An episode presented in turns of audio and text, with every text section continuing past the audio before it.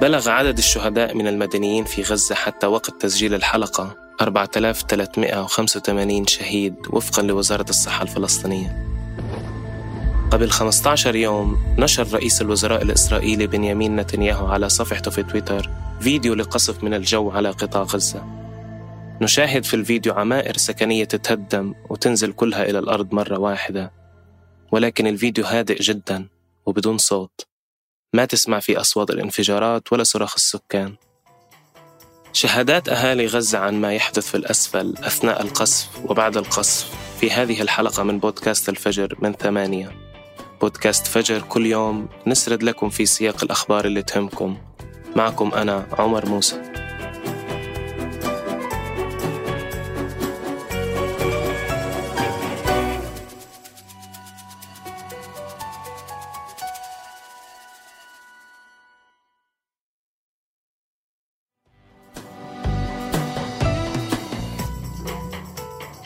قبل ثلاثة أسابيع سافرت من قطاع غزة للبنان لحضور برنامج تعليمي عن الصحافة الثقافية. كانت مدة البرنامج أسبوع واحد وكان من المفترض أرجع لغزة يوم 8 أكتوبر. ولكن قبل العودة إلى غزة بيوم واحد اندلعت الحرب وعلقت في لبنان. وصرت لأول مرة في حياتي أراقب الحرب على غزة من بعيد. الأمر مش سهل بالنسبة لشاب عمره 26 سنة. وعاش كل الحروب وجولات التصعيد في غزة وفجأة يلاقي نفسه براقب حرب قاسية على أهله وأصدقائه. هذا البعد عن غزة خلاني أختبر نوع آخر من القلق وهو قلق أنه تضل تطمئن على أهلك وأصدقائك وأحبابك كل دقيقة. اتصلت على بعض معارفي في غزة وسألتهم كيف بتمر عليهم أيامهم في هالحرب القاسية. يس آه آه آه آه. لا لا أنا هلقيتها فاتحة من اللابتوب وبسجل آه. من جوالي صوتك مش واضح شوية حلا. هذه حلا طبيبة أسنان ورسامة. بيتهم موجود في الجزء الشمالي من قطاع غزة. في اليوم الأول من الحرب قصف منزل مجاور إلهم. خرجوا من بيتهم لبناية في حي آخر بيتواجد فيها أقاربهم. ولكن بعد وصولهم للبناية الجديدة بيومين بدأ القصف حولها أيضا. لهيك إحنا كنا قاعدين مكاننا يوم الحزام الناري وصار فعلا الحزام الناري وكنا الحزام الناري هو مصطلح يقصد فيه القصف المكثف لطيران الاحتلال واللي غالبا بيستهدف مربع سكني كامل أو شارع طويل. طبعا التسمية هذه ظهرت في مخيلة الغزيين بعد عدوان 2021 اللي بدأ مع أحداث الشيخ جراح ومن شكل القصف اللي بيكون فعلا مثل حزام من نار. صار فعلا الحزام الناري وكنا علقانين في في البودروم تبع العمارة. كل العمارة كل المبنى يعني تقريبا بتحكي 30 أسرة أو أكثر من 30 أسرة. كنا كنا قاعدين في نفس البودروم وبنرن على الدفاع المدني بنرن على الإسعاف بنرن على الصليب. بنرن على أي حد إنه يجي يشوفنا بس يطلعنا من الحزام النار اللي إحنا كنا علقانين فيه. وإحنا بنحكي إنه سامعين كل ضربة وهي قاعدة بتنزل كأنه هي في العمارة نفسها. ومحبوسين في البودروم مش عارفين هل بقصفونا إحنا بقصفوا جنبنا يعني ما كنا عارفين صراحة.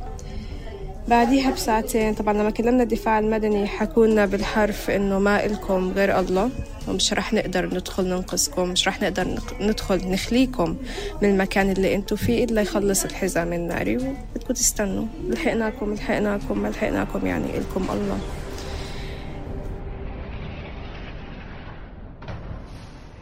بدأ الحزام الناري وكل واحد كان بشقته. هاي لحالها قصة. إحنا كيف نزلنا على البدروم من الطابق السادس والإزاز قاعد بتحدف علينا بالغبرة والركام دخل على العمارة والقصف قاعد بصير حوالينا. بس we made it ونزلنا لل- للطابق اللي تحت بسلام الحمد لله. آه بعدها طبعا صحينا الصبح بنطلع. ما في ما في معالم للمنطقة إلا بس أكم بالنص برج وبرج وهيك.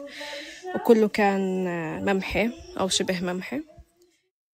طلعت بعدها حلا وعائلتها إلى بيت جدهم اللي طالوا القصف بعدها بيوم فاضطروا ينزحوا للمرة الثالثة خلال أيام ولكن هالمرة إلى جنوب قطاع غزة المنطقة اللي بيدعي الاحتلال بأنها آمنة.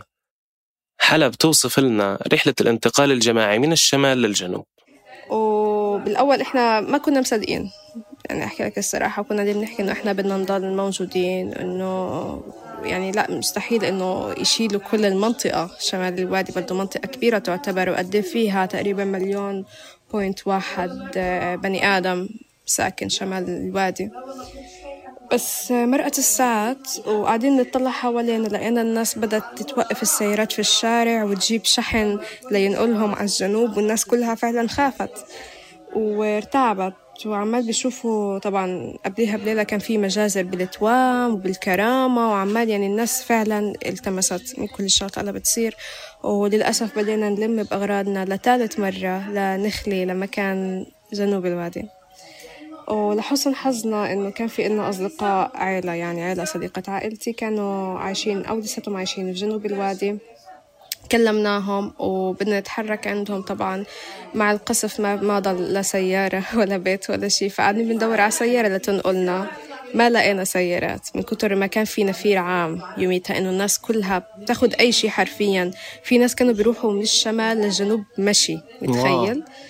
قاعدين بيمشوا من الشمال للجنوب. يعني الناس أي أي وسيلة تنقل كانوا قاعدين بيحاولوا إنه هم آه، يروحوا للجنوب.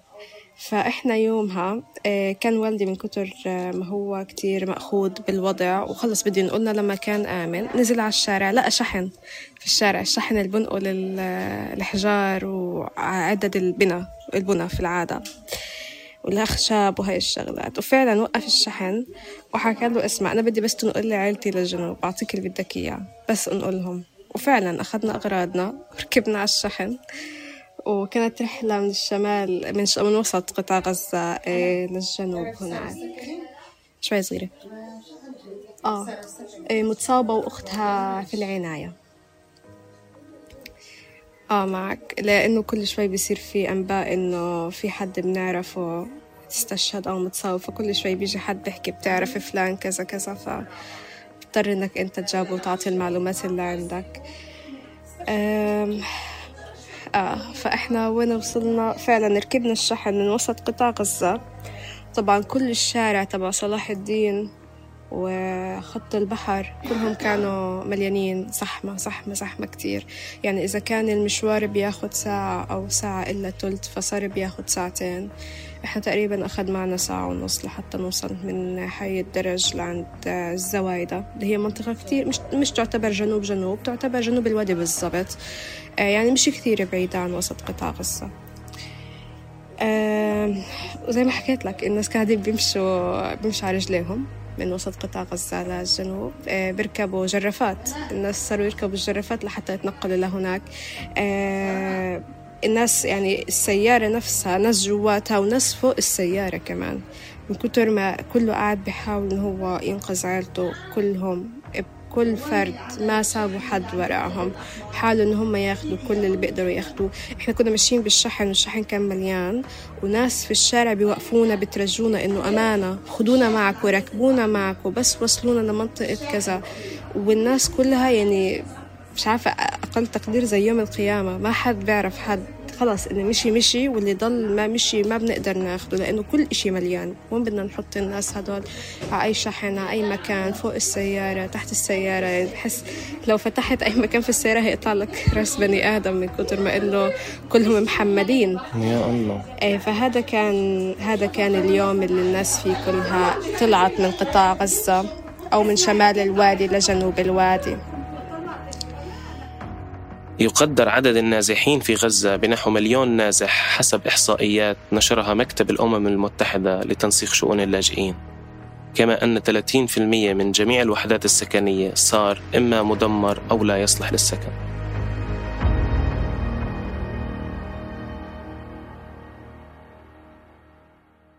بحكي لك أنتو كم حد في المكان يعني؟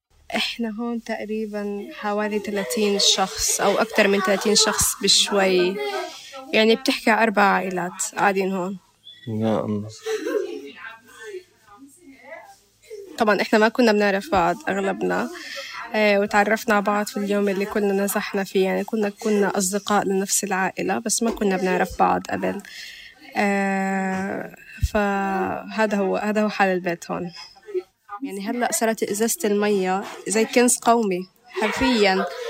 مش بتلاقي إزازة مي تشرب منها إلا بالعافية لما تلاقيها وبالتوصاية كمان صارت. فهذا هو وضع النازحين. طبعا ما في عندهم كهرباء ما في عندهم إنترنت ما في عندهم أي. أي وسيلة للتواصل غير بس الراديو. ليعرفوا الأخبار اللي بتصير حواليهم. كما أن الراديو أصبح وسيلة معرفة الأخبار الوحيدة في غزة لأن الوسائل الأخرى تعطلت ولأن المعلومة أصبحت ثمينة وصعب حتى أهالي غزة نفسهم يوصلوا إلها ويعرفوا شو بصير حواليهم. وأصبح العمل الصحفي داخل غزة صعب جدا ومحفوف بمخاطر إضافية. فبحسب الاتحاد الدولي للصحفيين منذ بدء العدوان استشهد 16 صحفي داخل غزة بقصف الاحتلال. طيب آه الآن الآن معي أنت يا عماد معك معك. هذا عماد صحفي ومقدم في إذاعة محلية في غزة. طلع يوم الثلاثاء لتغطية القصف اللي حدث في مستشفى المعمداني واللي استشهد فيه 500 شخص بينهم أطفال ونساء. صدمت أنا امبارح وإحنا قاعدين نستقبل الجثامين والشهداء وفي طار التغطية آه، وجدت يعني بعض أقربائي يحملون عدد من الجثامين. فانصدمت إن هم أقربائي من ذات العيلة. إضافة إلى إنه آه، مثلا عمتي وأولادها كلهم كانوا في المستشفى. آه، استشهد سلفها واستشهد عدد من الناس. باقي الشباب يعني مثلا أولاد عمتي جميعهم تصاوبوا آه، كثير من الجيران. في كل عدوان شديد بشنو الاحتلال على غزة الناس بتنزح للمستشفيات لحتى تحتمي فيها. لكن على الرغم من كم الحروب اللي عاشتها غزة هذه الحرب أقسى وأشرس حرب مرت عليهم. لهيك توسع دور المستشفيات في غزة خلال الأيام الماضية وصارت ملجأ لآلاف النازحين بالإضافة لدورها الصحي. هنا عماد يصف لنا المشهد في مستشفى الشفاء. الوضع صعب جدا كلمة صعب ما بتوفي حق الوضع اللي هنا. آه الناس عشرات الآلاف من العائلات اللي نزحت داخل مجمع الشفاء. ما في كرتونة الناس تنام عليها. ما في ما في قطعة خيش أو قماش إنه تقي آه الناس برد الليل يوم الجو أصبح في الليل برد ما في قطعة قماش تقي هذا البرد. آه، ما في قطعة قماش تستر آه، العوائل أنفسها. الجميع بجوار بعض جنب بعض الجميع جنب بعض في الأقسام في الساحات في الكافيه في آه، في الرصيف المستشفى في الساحة. ما في مكان يعني حتى وصلنا لمرحلة يا عمر إنه لما بدنا نيجي نمشي ونروح من مكان لمكان في في الشفاء بدنا نضل نحكي عن إذنك عن إذنك. لو سمحت للناس اللي قاعدة على الأرض حتى إحنا نقدر نعبر مكان لآخر في في مستشفى الشفاء. بخصوص المية طبعا الوضع مزري جدا يعني إيه، إيه، والحمامات حمام في كل مربع لآلاف الناس الحمامات الناس بتدور عليه المية شحيحة جدا الكهرباء في كل مربع بتلاقي نقطة كهرباء واحدة الكل بيشحن جوالاته الكل قاعد يعني في ناس اللي بتطبخ على النار صارت اللي اللي بتاكل آه، خبز بايت له عدة أيام. ناشف. يعني رأينا خبز ناشف آه، صاروا ياكلوه يحطوا عليه شوية زعتر وزيت عشان يطريه وياكلوا هذا الخبز. هنا في ناس كبار في ناس بكروسات في ناس مش قادرة تمشي. كلهم في الشفاء موجودين. قسم الولادة مثلا كامل من نساء النازحين. حولوا غرف العمليات للولادة لغرف للنازحين. تخيلوا صورة المشهد مستشفى مستشفى كله كله أصبح مكان للنازحين. طبعا آه، وإحنا بنغطي طبعا الأمور صعبة جدا يعني مشاهد مشاهد يعني أحيانا ما بنقدر نصف هذه المشاهد. هاي الحسرة إنه إحنا قدامنا هاي المشاهد هاي الجرائم هاي. هاي الفظائع. إيش ما قدرنا نحكي؟ ما بنحكي عن صورة المشهد اللي هنا. غطينا كتير حروب يا عمر. غطينا كتير حروب وكتير آه، مجازر قامت بها آه، طائرات الاحتلال. لكن زي هذه الحرب زي هذا العدوان زي هذا آه، زي هذه المجازر. ما شفنا ما شفنا. يمكن فقط في ال 48 جدودنا اللي كانوا دائما يحكوا لنا عليها. الآن تتكرر مرة أخرى ونراها نحن بأعيننا هذه صورة المشهد هذه صورة الوضع. أعداد الشهداء والمصابين وكمية الدمار اللي خلفه قصف جيش الاحتلال حتى الآن بتوضح أنه هذا التصعيد والعدوان لا يشبه أي تصعيد حصل خلال السنوات الماضية. وممكن واحدة من الأشياء اللي خلت هذا العدوان مختلف هي الدعوات من جانب الاحتلال من اليوم الأول لإخلاء وتهجير سكان النصف الشمالي من غزة إلى الجزء الجنوبي واللي بحسب زعم الاحتلال هو الجزء اللي راح يكون آمن خلال الأيام المقبلة بالتحديد.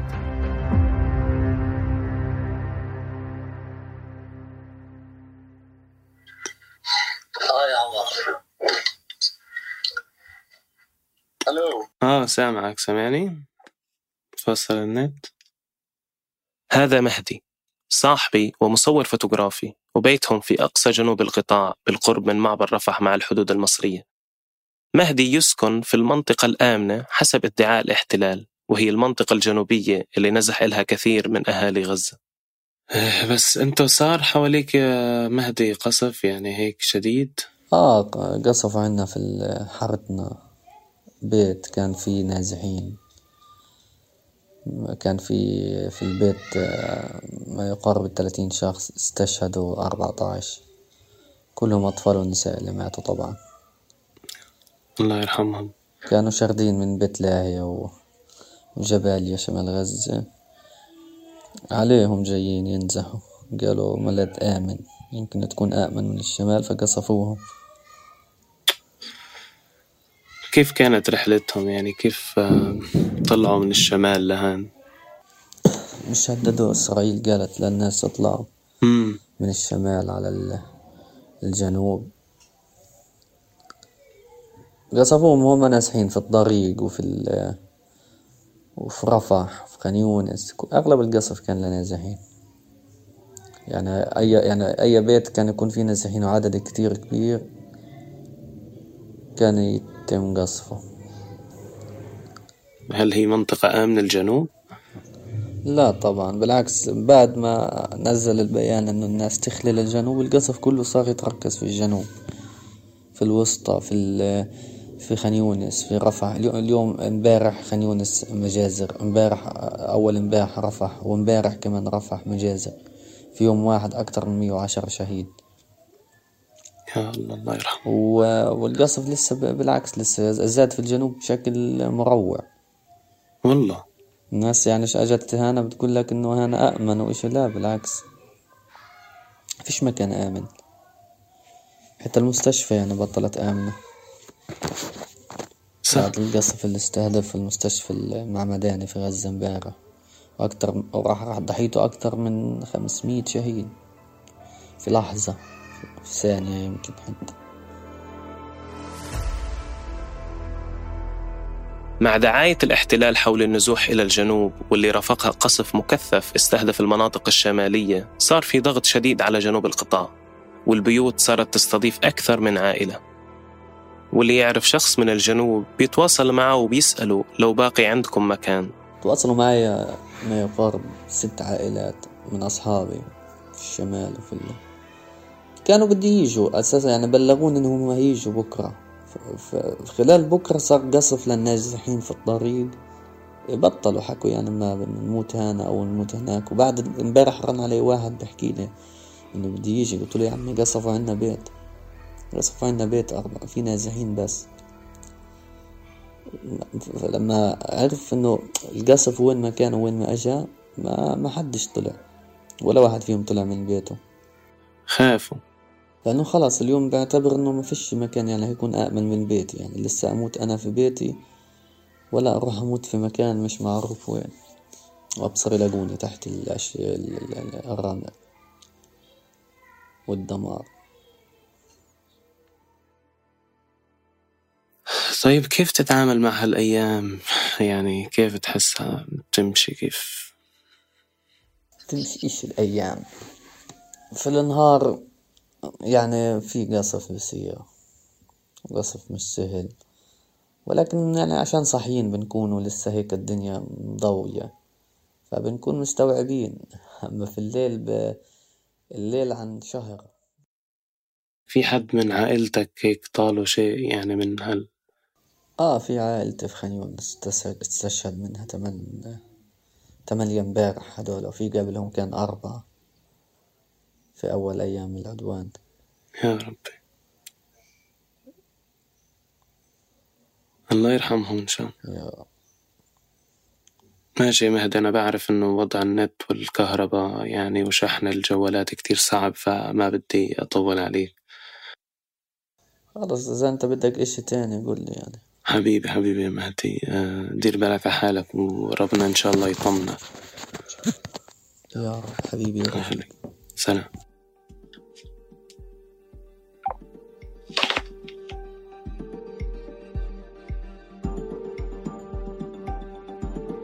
في كل المرات الماضية كان العدوان والقصف شديد وكان في خوف وقلق لكن على الأقل أنت بتتقاسم هالقلق والخوف مع أهلك وجيرانك وبتواجه معهم المصير نفسه وهذا بيهون عليك.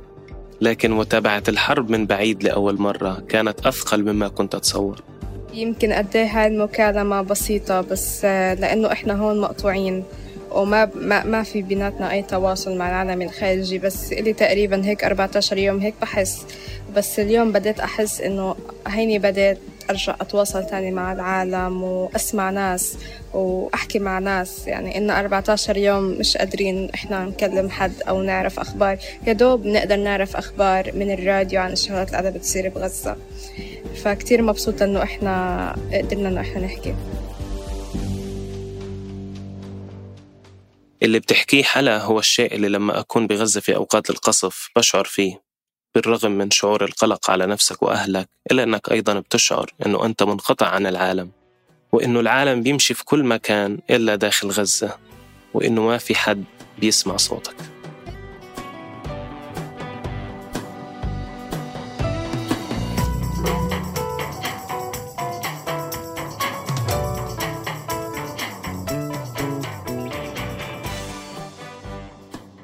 أنتج وقدم هاي الحلقة أنا عمر موسى. أشرف على إنتاجها وراجعها مشاري الحمود وساعدني في إنتاجها سفر عياد وحررها محمود أبو ندى. نشوفكم بكرة الفجر.